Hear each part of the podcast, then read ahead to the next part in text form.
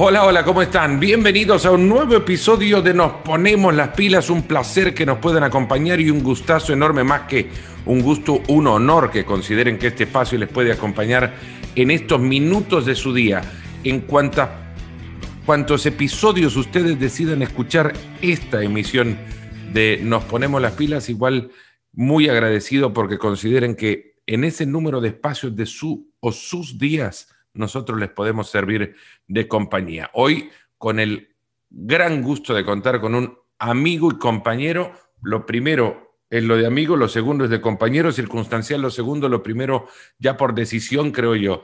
Eh, Andrés Agulla, en Nos Ponemos las Pilas, por segunda ocasión en el ciclo del programa, Andrés nos acompaña hoy para hacer, no sé si llamarlo un balance, Andrés, un repaso, analizar seguramente, pero sí llegar a conclusiones difíciles de alcanzar cuando esta temporada ha sido acompañada por factores tan distintos a los que crearon el manual de análisis de fútbol desde el que nosotros conocemos el juego.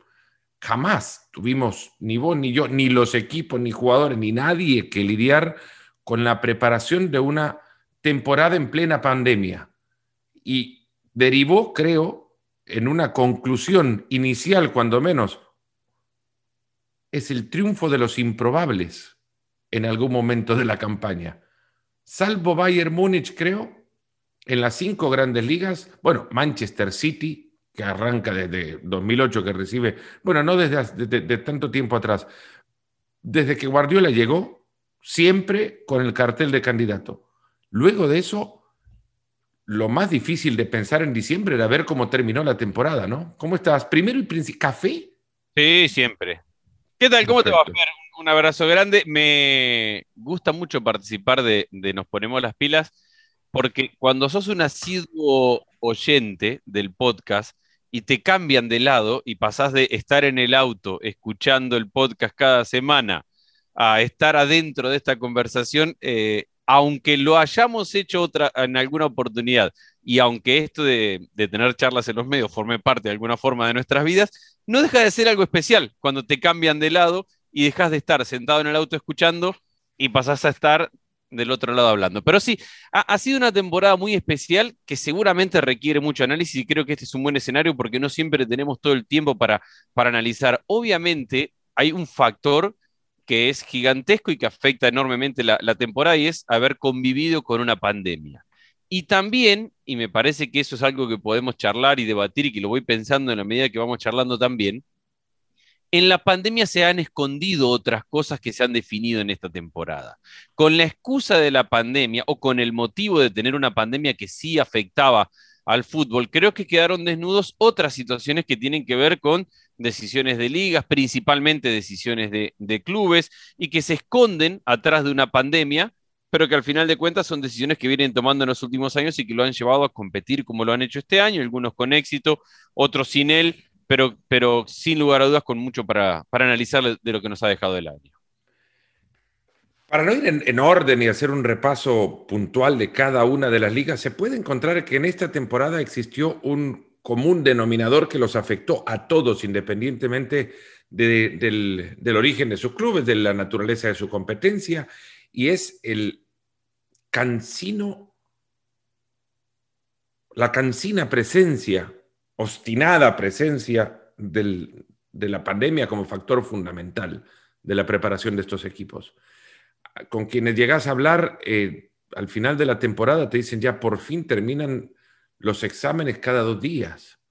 Por fin tengo que, dejar de pensar con cuántos jugadores cuento cada mañana, porque no sé cómo van a amanecer y eso no lo contemplamos regularmente para emitir nuestros análisis, porque los hacemos acartonados eh, yo creo que por naturaleza también, y es lógico pensar así, hemos eh, creado un patrón de análisis fundado en una serie de herramientas y variables que fuimos encontrando y se fueron construyendo con el camino del desarrollo, de, con el camino de nuestra profesión, con el crecimiento de nuestra profesión. Eh, cómo interpretar el juego se fue creando en función de cómo lo veíamos desde afuera creciendo en esta, en esta tarea. pero nunca tuvimos la pandemia de lado. Y muchas o muy pocas veces creo consideramos eso al final de la temporada, al final de cada jornada para pensar cómo llegó a plantear esto en función de aquellos jugadores que tenía en el campo y decís, le faltamos en algún momento también al análisis para incluir eso con la suficiente fuerza y presencia que tendría que tener y que seguirá teniendo porque no se va el tema. No, a ver. acostumbrar y encontrar protocolos que nos adapten al tema, pero la realidad existe.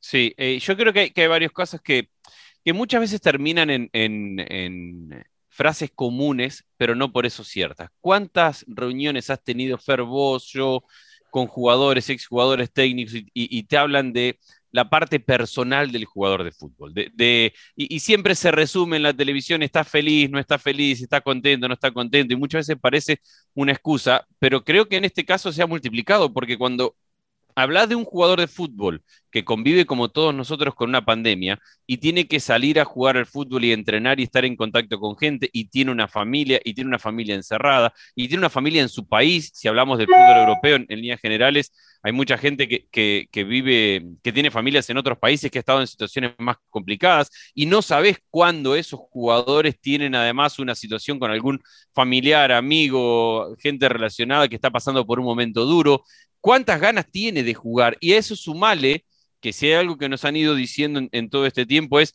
aquel que pasa por un, por un COVID no se recupera tan rápido como se libera de la enfermedad. el atleta de alto rendimiento, que no, listo, ya está, eh, dio negativo, puede jugar el fin de semana. Bueno, muchos nos han dicho, y seguramente será cuestión de análisis todavía, de aquellos que han pasado 15 días, un mes, hasta dos meses, hasta que finalmente recuperaron el nivel, el ritmo, la confianza y, todo lo que tenían antes de, de, la pandemia. Por eso yo creo, y lo podemos ir analizando después caso por caso, que más que nunca esta fue una temporada donde ganaron los planteles. Y, podemos analizarlo con cada uno de los casos, pero al final de cuentas, aquel que tuvo el plantel más profundo, el plantel más completo, el plantel con, con más alternativas para superar momentos, o el que tuvo menos competencias, entonces tenía más plantel a disposición, creo que al final de cuentas eso terminó privando, entre otros factores, y girando alrededor de, la pandemia y de las decisiones que han tenido que tomar durante el año. Esto nos lleva entonces a considerar que en las cinco grandes ligas eh, hubo distinto campeón en cuatro de ellas, distinto campeón a la temporada anterior, que se rompieron ya los ciclos, no sé si se rompen los ciclos de dominio, por lo menos se cortan la seguidilla de triunfos consecutivos de equipos como Paris Saint-Germain, como la Juventus en Turín, en, eh, en Italia, cada uno con su caso particular. Se rompe también el Real Madrid y Barcelona dominando eh, en, la liga, aunque mucho no había pasado, si consideramos siete temporadas como, como poco tiempo, si se quiere, del dominio particular entre estos dos. Bueno, lo intercalan en tanto tiempo eh, Real Madrid y Barcelona, o tan poco tiempo si se considera que Bayern y Juventus dominaron más en Italia de lo que dominaron en Italia y en Alemania, de lo que dominaron Real Madrid y Barcelona. Ya esto del duopolio en España parece desaparecer porque la participación de la Leti es mucho más recurrente en la pelea por el título, ¿no? Eh, en Inglaterra gana el Manchester City, se aleja el Liverpool, lo que hace pensar también que esto del, del Liverpool continuamente metiéndose en la pelea era una cuestión de dos temporadas nada más, porque la exigencia del, de la competencia mm, fue demasiada para el plantel. ¿No? Eh, llevo esto a lo que antes decías, el plantel termina ganando. ¿Cómo explicar que en Francia gane Lille? ¿no? En las condiciones en las que Lille es un plantel limitado de personal, que, lo, que la gran ventaja que tiene es que buena parte de ese plantel tiene cuatro campañas juntos, creciendo, uno, una temporada tras otra, establecidos en, una, eh, en un modelo, si se quiere, de gestión económica, de, económica y deportiva del plantel, de vender una gran figura casi por temporada para poder sostener lo que queda del plantel. Pero este equipo, en este conjunto, estaba un jugador como Joseph Fonté, despreciado, si se quiere, por la Premier League, porque lo último que se vio de él fue en Southampton y luego cayó en el Lille como para ir terminando su carrera. Es más, cuando va a renovar contrato, pone una cláusula en la que dice, eh, me van a pagar un bono si gano el campeonato. Y se le ríen prácticamente los dirigentes. Y ahí terminó el deal. No sé si va a terminar Fonte cobrando el bono, pero que lo puso, lo puso. Eh, no, no, quiero desviar el tema, pero también esta es una temporada de los desprecios. Y, pasa con los técnicos y pasa con los jugadores. Aquellos que, que, han sido despreciados en algún lugar y que terminan brillando en otros. Y, la historia de, regresos de técnicos. Pero bueno, no, quiero desviar el tema. Empecemos por ligas. Y creo que cada una tendrá el análisis final de bueno, ya me meto a conducir el podcast. No, no, no, es que está bien lo de los desprecios. lo menciono porque hay que analizar también un poco de lo que dejó la final de la Champions, que para eso, para eso estamos. Y, la final de la Champions tiene infinidad de casos de, jugadores en algún momento despreciados, más temprano, más tarde en sus carreras, pero ahí se, se congregaron en un, en un conjunto, en uno y otro lado, que ya lo podemos debatir, lo vamos a debatir y lo anoto, que no sé cuántos top ten o top 5, para hacerlo más, por posición en el mundo tenían estos equipos, Chelsea y Manchester City. Lo que revalida lo que ha dicho es triunfo o han llegado hasta acá planteles, ricos de talento, es cierto, pero no de los mejores del mundo. Ya lo podemos plantear. Vamos por ligas, como decía. Dale. ¿Por lo cual empezás? Vos decime. Empecemos por la liga. Eh, yo creo que es, la demostración más cabal de lo que significa un plantel completo y en el momento de, la historia, no del año, de la historia reciente en el que ha tomado esta pandemia y esta temporada al Real Madrid y al Barcelona y al Atlético de Madrid también todo lo que venía construyendo el Atlético de Madrid en las últimas temporadas, con, inversión, con rearmar un plantel, con traer a Carrasco de nuevo, con contratar a, Joao Félix, con obviamente la herencia de Luis Suárez, pero al final de cuentas con un plantel, eh, a Llorente, con un plantel completo, más profundo, que en algún momento le dolió, pero se liberó antes de la Champions League, compite. Con un momento en el cual el Barcelona arranca en medio de una turbulencia política, arranca con el burofax, pasa por un presidente que renuncia y que pasa un fin de semana en, la cárcel posteriormente, ya como expresidente, eh, con un plantel que desde el primer día sabíamos que estaba incompleto y aún así llega a las últimas cinco fechas para, con posibilidades de competir.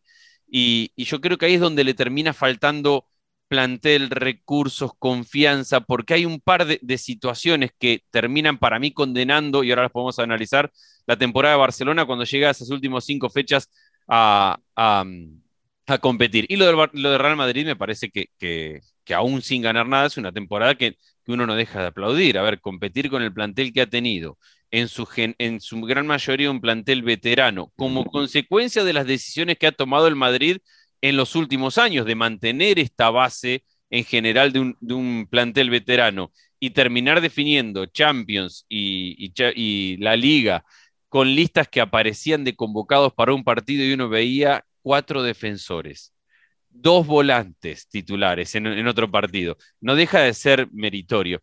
y decía lo del Barcelona y quiero dejártelo ahí porque un momento donde llegó la definición de la temporada, donde el Barcelona dependía de sí mismo, donde pudiera competir con el Atlético de Madrid, donde tenía que rotar ciertos jugadores, y hay un par de decisiones que para mí terminan afectando directamente el resultado final.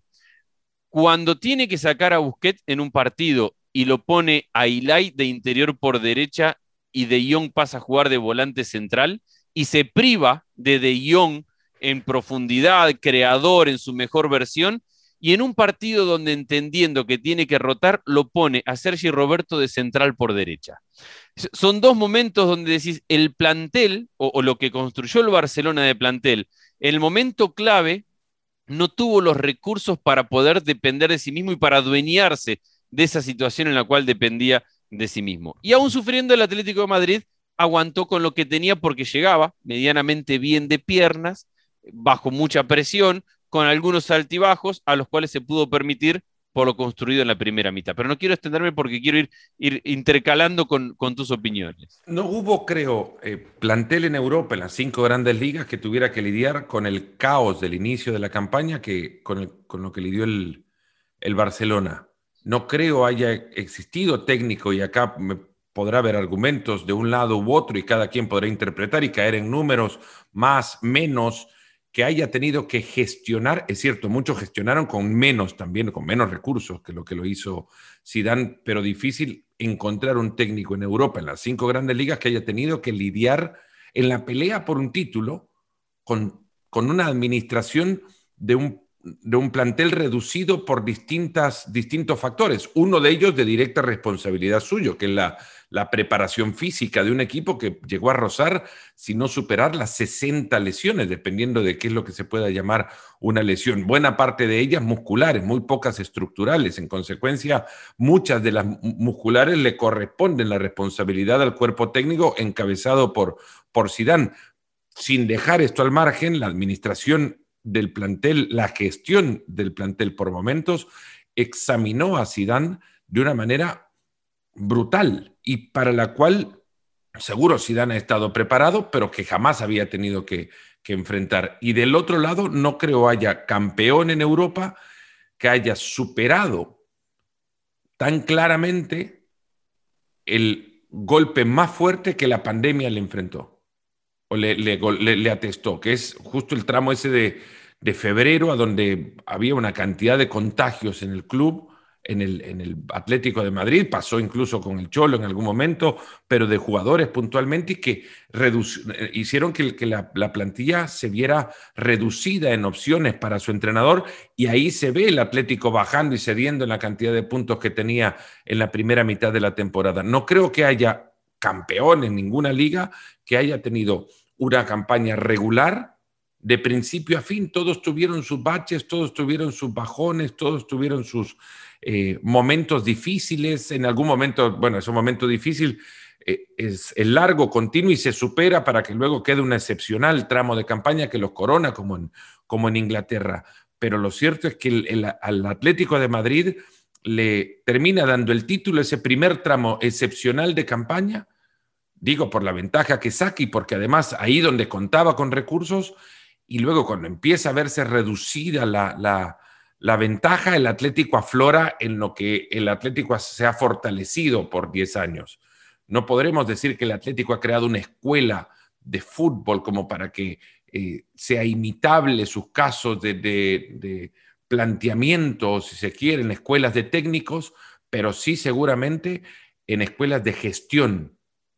Y podríamos llevar la gestión a cualquier ámbito, porque hacerles creer de la manera en la que el Cholo les hace creer, trasciende, no solamente al plantel. Decirle al, operario de la jardinería, no le salude de buenos días a los jugadores, dígale, hoy vamos a ser campeones. Eso es gestión en momentos de crisis que el Cholo ahí, en esta temporada, se graduó, porque esta es la segunda campaña de construcción del plantel. La temporada anterior fue de transición y él admite, y me quisieron matar todos. Esta es la segunda campaña, no se consigue una transición de la primera temporada de transición al título en la segunda. Y en eso hay que ver, y, yo por eso lo, lo sitúo en el, en el contexto histórico, entendiendo la historia por los últimos 3, 4, 5 años de cómo llegaron hasta acá cada uno. El hecho de que el Atlético de Madrid haya pasado su proceso de renovación el año pasado y que tenga cierta base que ha trabajado y que conoce muy bien a Simeone y que transmite esos valores dentro del, vestuario. Hablamos desde Coque, pasando por Saúl, eh, Jiménez, gente que ha trabajado, Obla, que ha trabajado muchos años ya con, con el Cholo Simeone, que se ha permitido el lujo que antes no tenía de contratar un Joao Félix por lo que ha pagado, lo que ha pagado, y que se ha permitido el lujo de que Joao Félix no sea la estrella que esperaba que fuera para poder construir eh, este año y tener un plantel lo suficientemente profundo, vasto, comprometido en la misma idea para poder superar y sacar adelante eh, el momento. Y, ganar la liga es. Ganarle una liga al Real Madrid y al Barcelona es durísimo. E-, es, dificilísimo en cualquier contexto y en cualquier situación. Pero hablo del contexto histórico porque a este momento al que confluye el Atlético de Madrid para poder ganar la liga, no llega el Barcelona, que llega con un plantel desarmado, con un técnico nuevo que tiene que salir a hacer la cara del club en cada conferencia de prensa, responder si Messi va a estar el año que viene o no va a estar el año que viene, sin saber si él va a estar el año que viene, con un plantel que él mira de reojo y que ha tenido que ir descubriendo durante la temporada y pasar del 4-3-3 al 4-2-3-1, a la línea de 3 en el fondo. Ha sido un proceso de descubrimiento de, de Kuman, de su lugar y, y del plantel.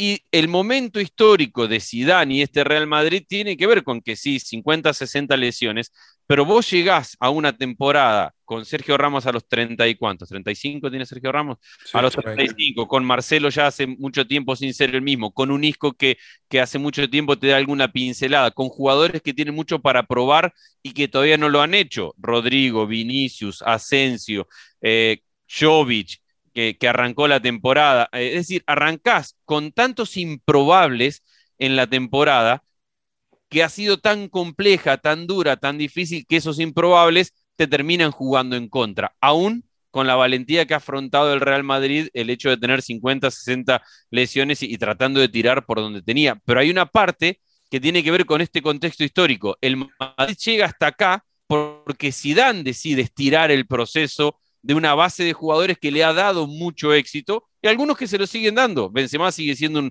un, centro delantero top, Modric ha tenido una temporada gigantesca, pero tiene 35 años, lo ideal sería ir administrándolo, darle, darle minutos. Eh, creo que por eso yo hago mucha referencia a esta temporada afectada por la pandemia, pero el contexto de cómo se llegó acá en función de los últimos 3, 4, 5 años, porque eso ha tenido un impacto directo a la hora de decidir y definir que el Atlético de Madrid sería campeón.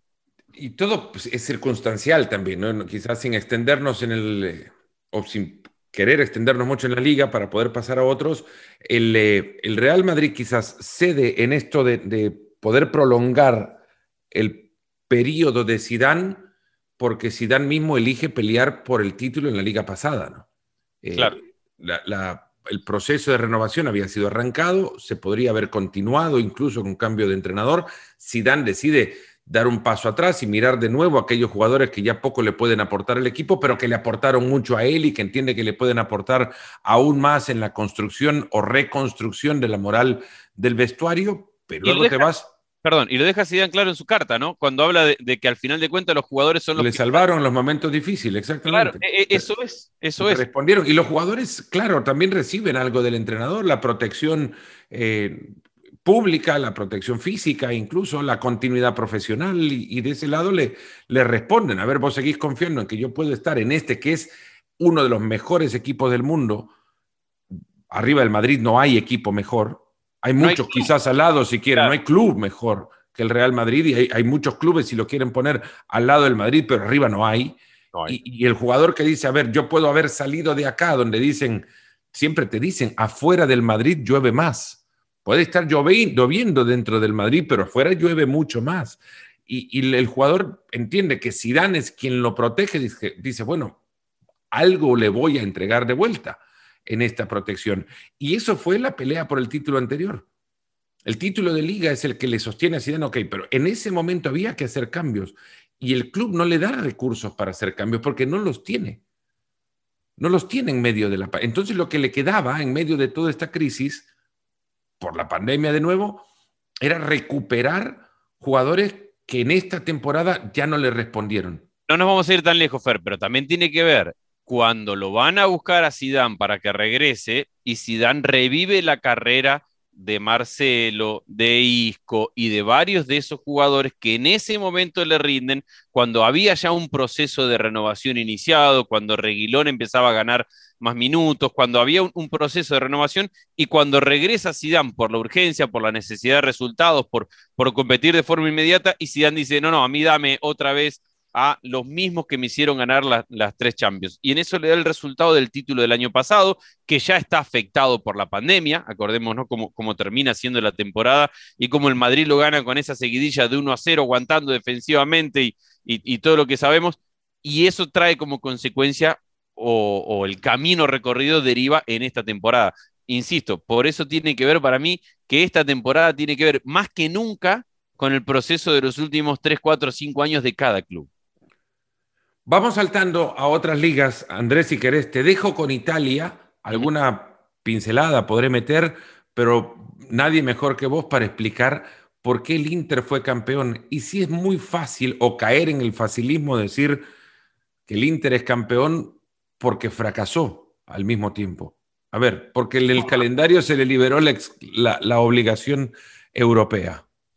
Suma, para mí el Inter es campeón porque un gran equipo o un equipo campeón no se construye de una temporada a otra. Y el Inter llega a esta temporada con varios años de inversión, con varios años de sumar jugadores de, categoría y con varios años de, de armar un plantel competitivo. A eso le suma el gen que le trae Conte como entrenador ya desde el año pasado. A eso le suma el fracaso que vos mencionabas recién de haberse liberado, entre comillas, de la Champions y de tener un plantel gigantesco enfocado únicamente en competir por, por, el, por el fútbol italiano. Y a eso le suma que el único que le podía competir en condiciones de plantel, de profundidad, de calidad, de jerarquía, toma una decisión que termina siendo errónea, que es la de la Juventus de traer a Pirlo como entrenador del primer equipo.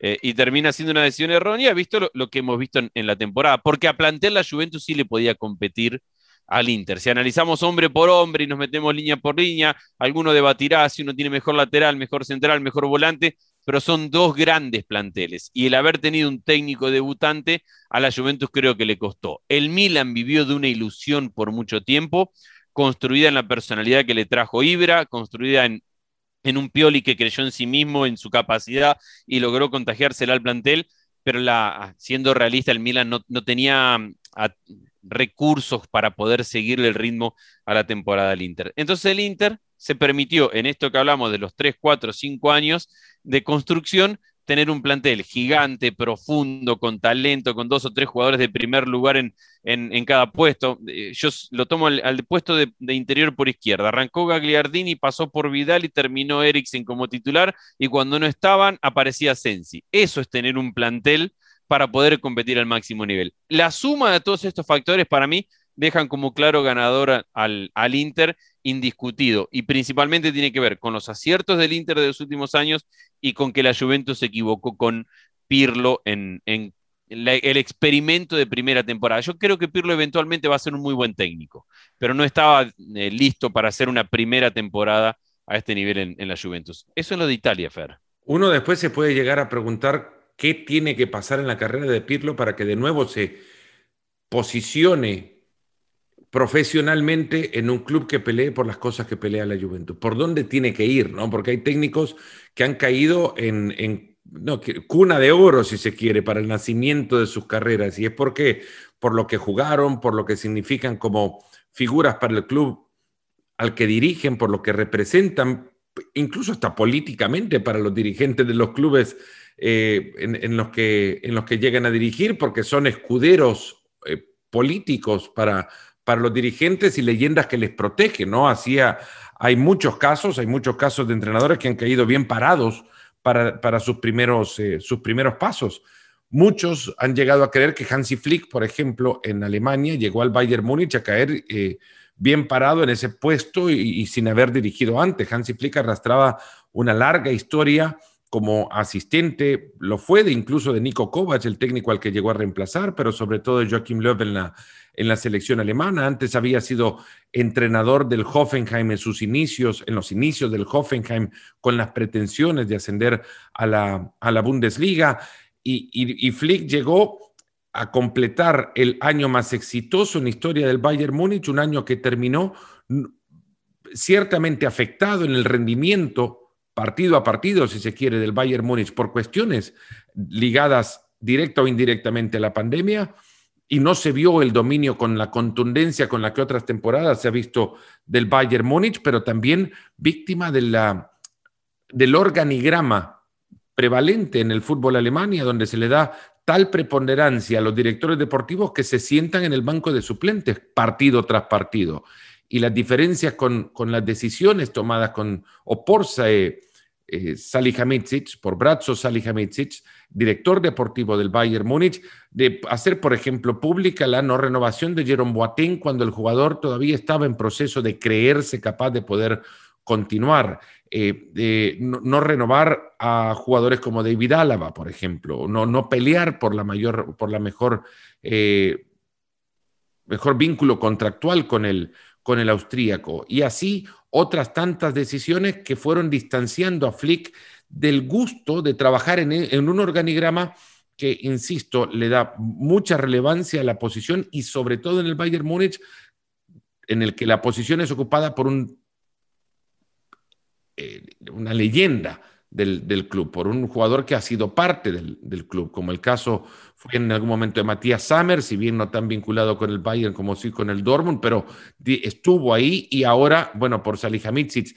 Esto lo separa a Flick de la dirección técnica, se decide pronto su reemplazo, el Bayern empieza a jugar casualmente o circunstancialmente mejor de lo que antes era, cuando ya se conoce que Flick no va a seguir, como que si liberados del problema interno que les afecta, los jugadores ya entran en otro patrón de juego, porque antes de eso el Bayern de esta campaña fue muy vulnerable, terminó siendo una de las peores defensas del Bayern Múnich desde épocas eh, ya parecen hasta prehistóricas, pero en realidad fue a color y, no hace mucho tiempo cuando le dirigía. el momento, Fernando, hablábamos de todos los partidos que tenía que dar vuelta el Bayern.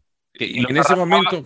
Claro, los arrancaba perdiendo y, los tenía que dar vuelta y los daba vuelta, pero que mostraba esa fragilidad de la cual hablas. Les, encontraron la vuelta al equipo, hablando de términos similares porque perdía mucho pelota en la mitad de la cancha, no tenía para, no, hacía mucha rotación, digamos, de plantel, es cierto, no podía dejar de jugar sin Kimmich, pero lo tuvo que hacer por lesión de Kimmich en, noviembre y, todo el mes además, pero esto lo que dice Andrés es muy cierto, los partidos los arrancaba abajo, no por otra cosa más que los equipos en condiciones similares de, físicas eran capaces de encontrarle la pelota en lugares a donde el Bayern Múnich regularmente hacía trazos largos, así ocho, nueve partidos seguidos recibiendo el primer gol y teniendo que remontar. Con esto termino, el Bayern fue mucho más personalidad que un juego colectivo dominante. Ganó más por la personalidad que por el, que por el, arrollador juego que regularmente eh, muestra. Este juego arrollador obviamente tiene que ver con jugadores y para jugadores el Bayern no tuvo ninguno mejor en esta campaña que Robert Lewandowski, que marcó 41 goles habiendo jugado 29 partidos, o sea, 5 partidos menos de los que tiene el calendario en Alemania. Y rompió así el récord de Müller, lo que para dimensionarlo hace el récord todavía lo, que, lo que ha hecho Lewandowski todavía de mayor eh, relevancia. Vamos, eh, pasamos, si querés, a Inglaterra y con Inglaterra nos metemos en la final de la UEFA Champions League porque obviamente tiene a dos equipos ingleses metidos en la, en la carrera y dos equipos que vivieron para llegar hasta acá, a este momento que los posiciona como finalistas de Champions, con, con temporadas, eh, no, quiero decir atípicas, pero el Manchester City estuvo en algún momento décimo puesto en la tabla. En el arranque. Y el, Chelsea estuvo, mal. estuvo muy lejos de los primeros puestos. Sí, sí. El, Manchester City arrancó muy mal la temporada. En esto que hablabas hace un ratito de, todos los equipos han tenido en algún momento eh, altibajos, está muy claro que el bajo del Manchester City fue en el arranque del año, que se veía como un equipo gris, tibio, tibio, poco agresivo, con poca velocidad, con poca ambición.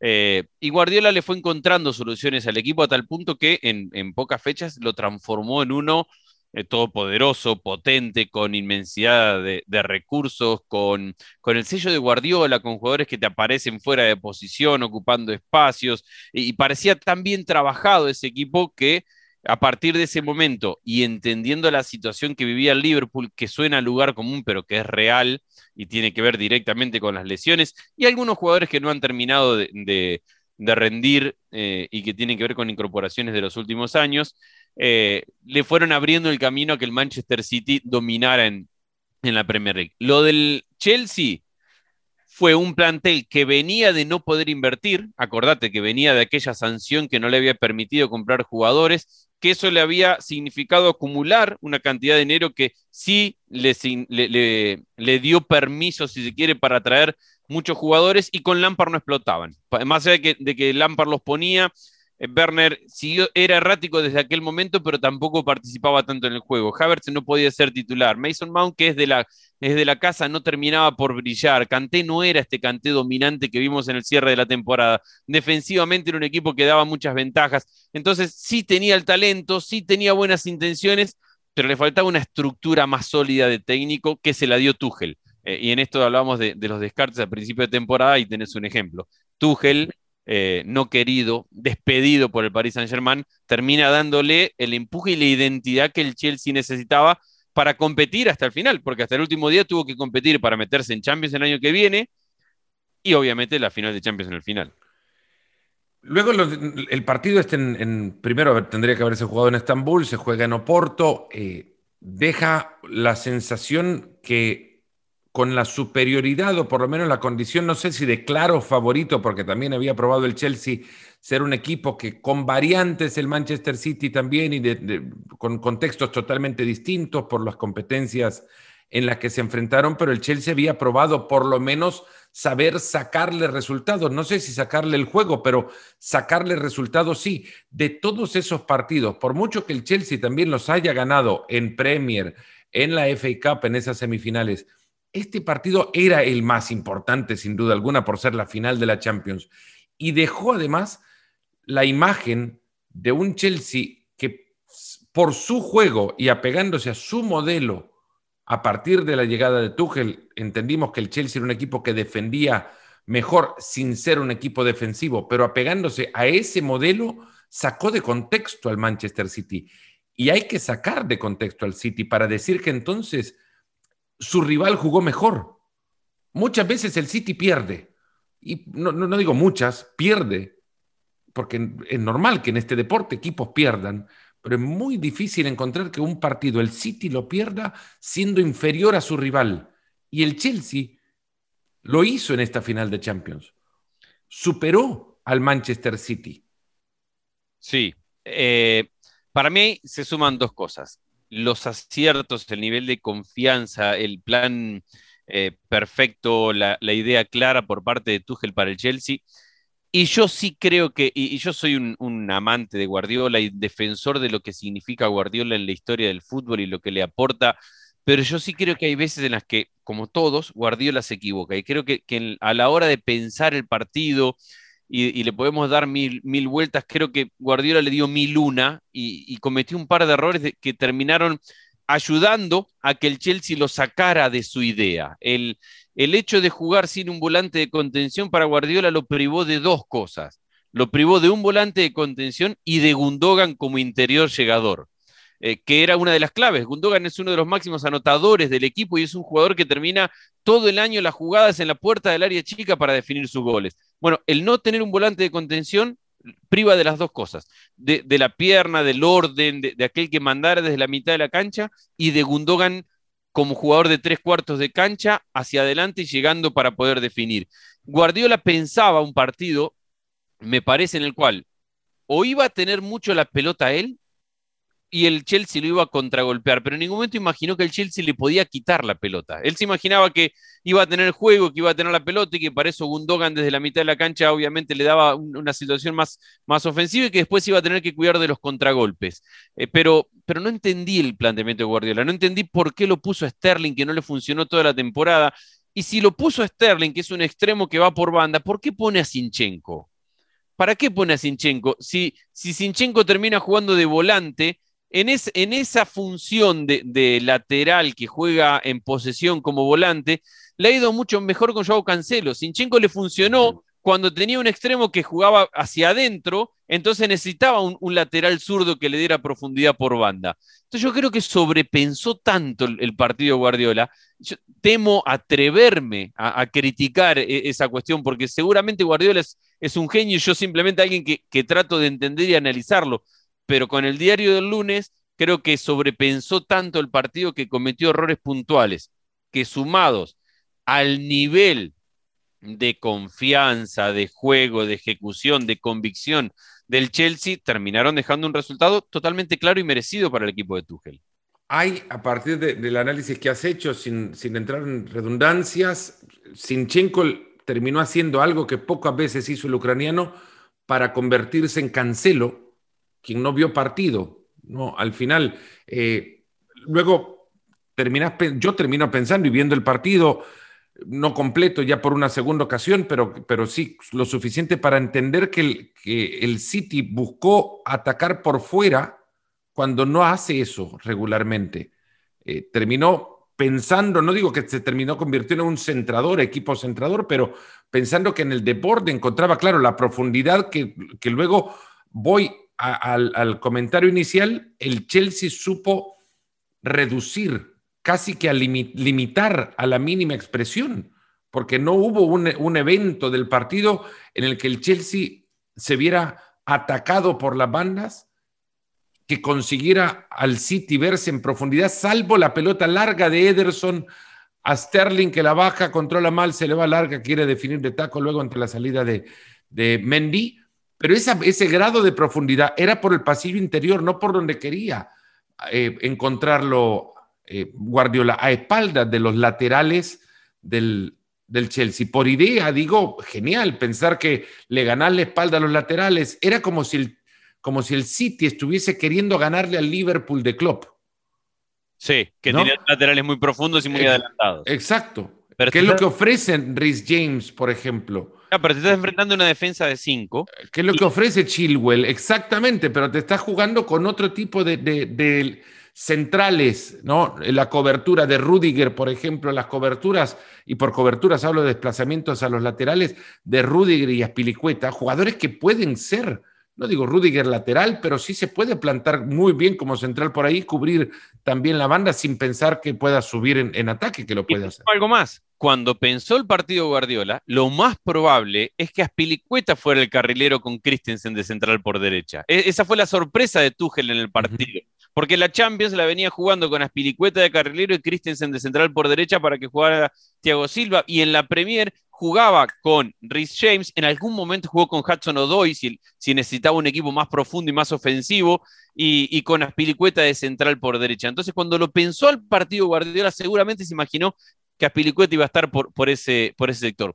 Eh, repito, desde la humildad, yo no, puedo creer la cantidad de errores y tampoco puedo creer la, la soberbia, entre comillas, en la lectura del partido de no cambiarlo, de, no corregirlo, de ver que Canté y Jorginho te estaban pasando por arriba en la mitad de la cancha y no darte cuenta de decir, mandemos a Fernandinho rápido porque estamos necesitando una presencia física y el partido no es que yo tengo la pelota en campo rival y ellos me contragolpean, el partido es que yo no llego a tener la pelota en campo rival. El City nunca se instaló como le gusta a jugar en campo rival, a manejar al ritmo que quisiera el partido, a tocar la pelota, a ser paciente y cuando buscar ese paso y lo encontrara, ¡pum!, pegar. Nunca llevó ese partido al lugar donde se lo imaginaba. Entonces, me parece que hay o error o soberbia en. Porque cuando entra Fernandinho, incluso, entra ya por una necesidad y no cambia el esquema, no cambia las formas. Eh, entra Fernandinho porque tiene que entrar Fernandinho.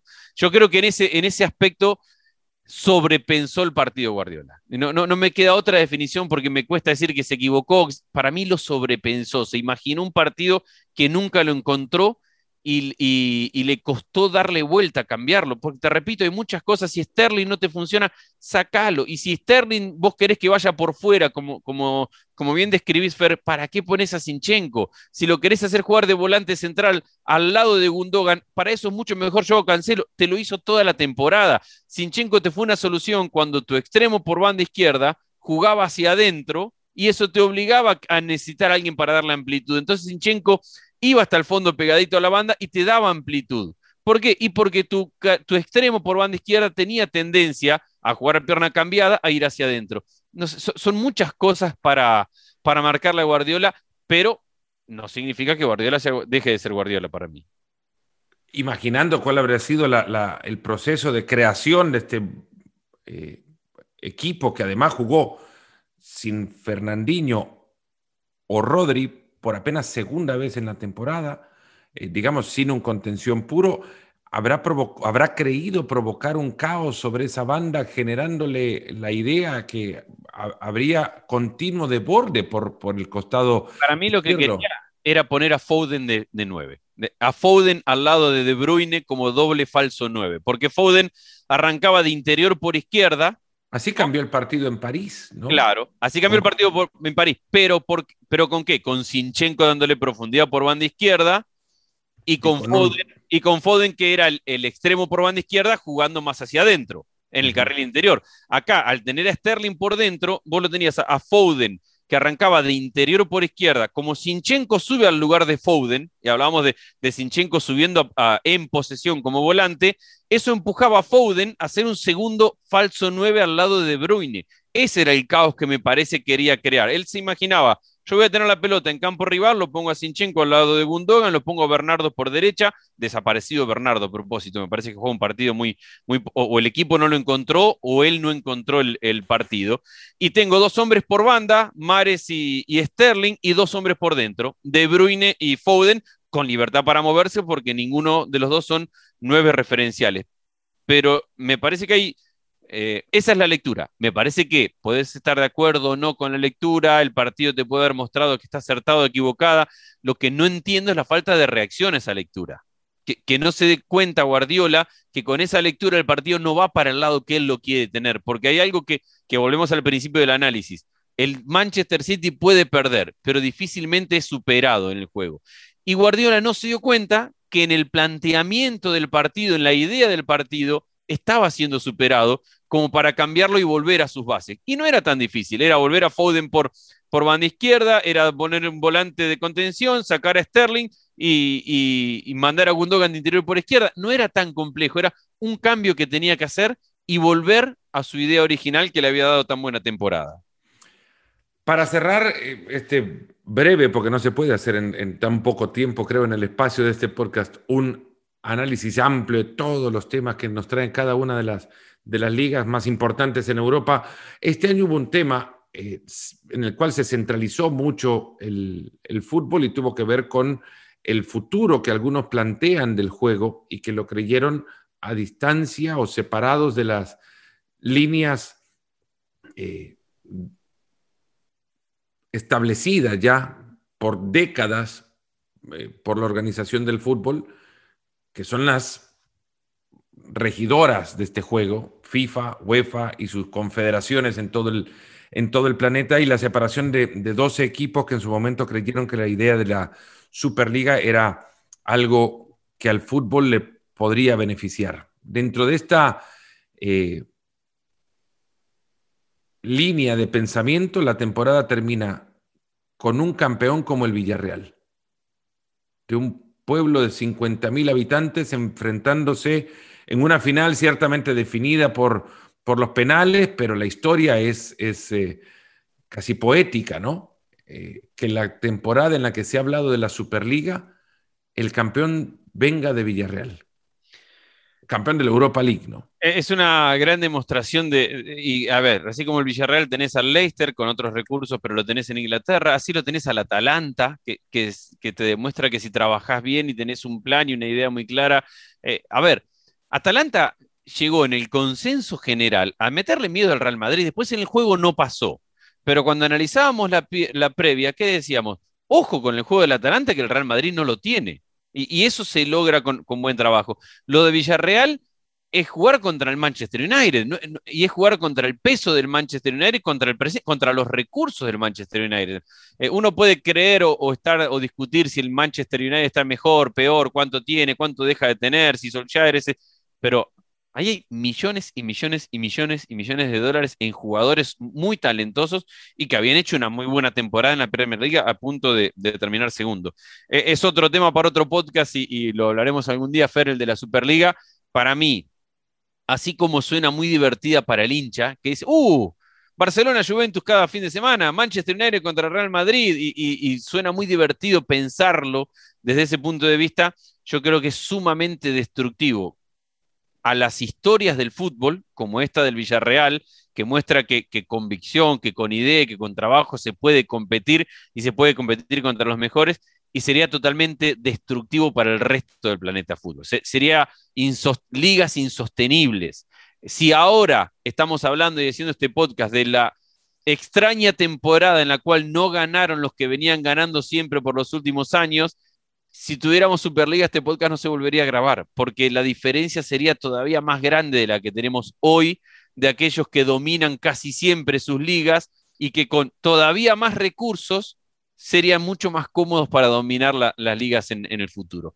Eh, a mí también me divertiría la Superliga y seguramente me encantaría ser el analista y que esté relatando los partidos de, una Superliga cada fin de semana. Sería sumamente divertida pero me parece que también tengo la responsabilidad de, decir que así como sería entretenida, sería sumamente destructiva para, para, un deporte a nivel mundial como el fútbol.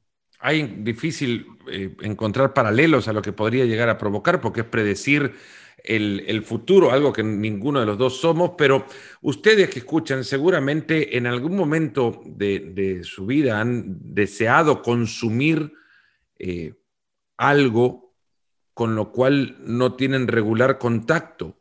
Eh, han seguramente deseado, no sé, viajar a algún país en el exterior, algún país que les atraiga y por el deseo ese ferviente de, ir a ese país, eh, lo anhelan y, lo desean de tal manera que, bueno, consiguen cumplirlo eh, y, viven un momento soñado en ese viaje y, disfrutan de todo. Luego eh, regresan a su casa y le dicen, ¿sabes qué? Vas a trabajar en ese país al cual soñaste ir.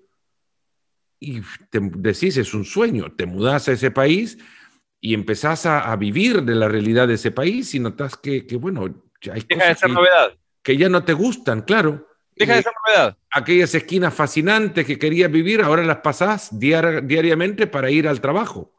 Eh, no sé, querés ir a, a, Firenze y ver Pontevecchio, ¿no? Y te tomás una foto y de repente trabajás en Florencia y, tenés que pasar en bicicleta por Pontevecchio todos los días, ya deja de ser tan lindo. Sí, sí, porque aparte está lleno de turistas y el tráfico es insoportable y siempre está el mismo vendedor que te tapa la esquina. Así pasará con un Manchester United Real Madrid todas las semanas sumado a eso, que las ligas se van a desmejorar muchísimo. Entonces yo, yo eh, repito, entiendo que para el hincha es divertido, que para el hincha es atractivo, que para el hincha, sobre todo el hincha a la distancia, porque después tenés otra, tenés el hincha que vive el fútbol en su ciudad y que el club es una cuestión familiar del papá y el abuelo que te llevaba a la cancha y vivís cerca del estadio y que el club forma parte de tu vida sociocultural y tenés el hincha que está ganando cada vez más terreno es el hincha a la distancia, porque estos 20 clubes principales se están transformando en megapotencias marcas a nivel internacional. Eh, entonces, esos hinchas internacionales poco tienen que ver con aquel hincha que va al estadio todos los fines de semana, aquel que vive el club y que se sienta en el café de la esquina a hablar del crack que van a contratar. Y, y hay un poco de romanticismo en todo lo que yo estoy diciendo seguramente, pero ese hincha internacional no, no, no, no es todo el fútbol y seguramente que es el que más quiere la Superliga porque sentado frente a su televisor en Tailandia, Argentina, Rusia o Estados Unidos dirá, uy, qué bueno. Parte del programa del fin de semana es que jueguen Real Madrid contra la Juventus. Pero... Vayan a preguntarle al hincha del Vicenza, por ejemplo, que ha trabajado por mantener su club a flote, que, ha, que, le entrega todos los días, además, parte de sus ingresos. Al hincha que vive su liga cada, cada semana, que está tan pendiente de su equipo peleando por el campeonato como su equipo que está en mitad de tabla y, y, y dice, uh, a lo mejor si metemos cinco partidos arrimamos para la Europa League, o a lo mejor si no metemos esos cinco partidos se nos viene el descenso, o aquel que está con, aquel que vive su liga su liga cada temporada. Ese es el que va a terminar perdiendo y vamos a terminar perdiendo todos los que, cerca o lejos, amamos las ligas. Ah, disfrutamos de, entender todo esto de lo cual llevamos una hora hablando, del proceso de construcción, de cómo, de cómo armas un equipo, de, de cómo llegas a competir mejor. Se va a perder mucho de todo eso. Bueno, espero que esto les haya entretenido. Hasta acá llegamos con este episodio de Nos Ponemos las Pilas. Andrés, gracias por la compañía, la charla fascinante como siempre. Eh, charlas como estas creo que se pueden tener, bueno, acá podríamos cerrar esto y arrancar otro, hablando de cada uno de los temas que puntualmente tocamos en este episodio para tratar de entrar en lo que nos ocupó durante la temporada que ha terminado y no nos metimos todavía a hablar del fútbol de selecciones, por ejemplo, que se viene y pronto, además con los cambios que hay eh, continuamente, la sede de la Copa América que ha cambiado hasta en tres ocasiones, después se viene la Eurocopa, la Copa Oro, el fútbol en los Juegos Olímpicos, de todo eso ya nos ocuparemos en su debido momento. Yo te voy a decir una cosa para cerrar, agradeciéndote enormemente que me dejes eh, participar, porque no, no tenemos programas para hablar tanto, entonces venir acá para hablar tanto y en profundidad me divierte y me gusta. Veo a los jugadores... No, a mí que, que no tengo programa para producir. Claro. Después, después de, todo lo que hemos hablado, de la pandemia, de, la dificultad, veo a los jugadores viajando para ir a reportarse con sus selecciones y te juro que entendiendo que viven de jugar al fútbol y que muchos de ellos tienen la vida solucionada, entiendo toda esa parte. Hay un lugar donde digo, pobres, no, van no, no, tienen un descanso. Yo veo después de esta temporada que hemos pasado, que terminaron el último partido, se subieron a un avión y están ahora jugando con sus selecciones y tienen a, cada uno tiene un país atrás esperando que den lo máximo y digo, son presos en alguna medida de lo, de lo bueno que son en lo que construyen, que, es jugar al fútbol. Me, da, me da impotencia ver que un jugador no pueda tomarse unas vacaciones después de la temporada y de lo que han vivido en medio de la pandemia como hemos vivido todos. Bueno, yo creo que para cerrar a ese comentario, la mejor declaración, la que dijo, la que ha dado Luis Suárez, que le sorprende de sobremanera que la Copa América todavía en estas complicadas situaciones que se están experimentando se pueda seguir eh, jugando. Pero le tenemos que dar, dice, la prioridad a la salud y al ser humano. Hay prioridades. Andrés, gracias, de verdad. Ustedes también por habernos acompañado en este episodio de Nos Ponemos las Pilas. Hasta el próximo será. Gracias.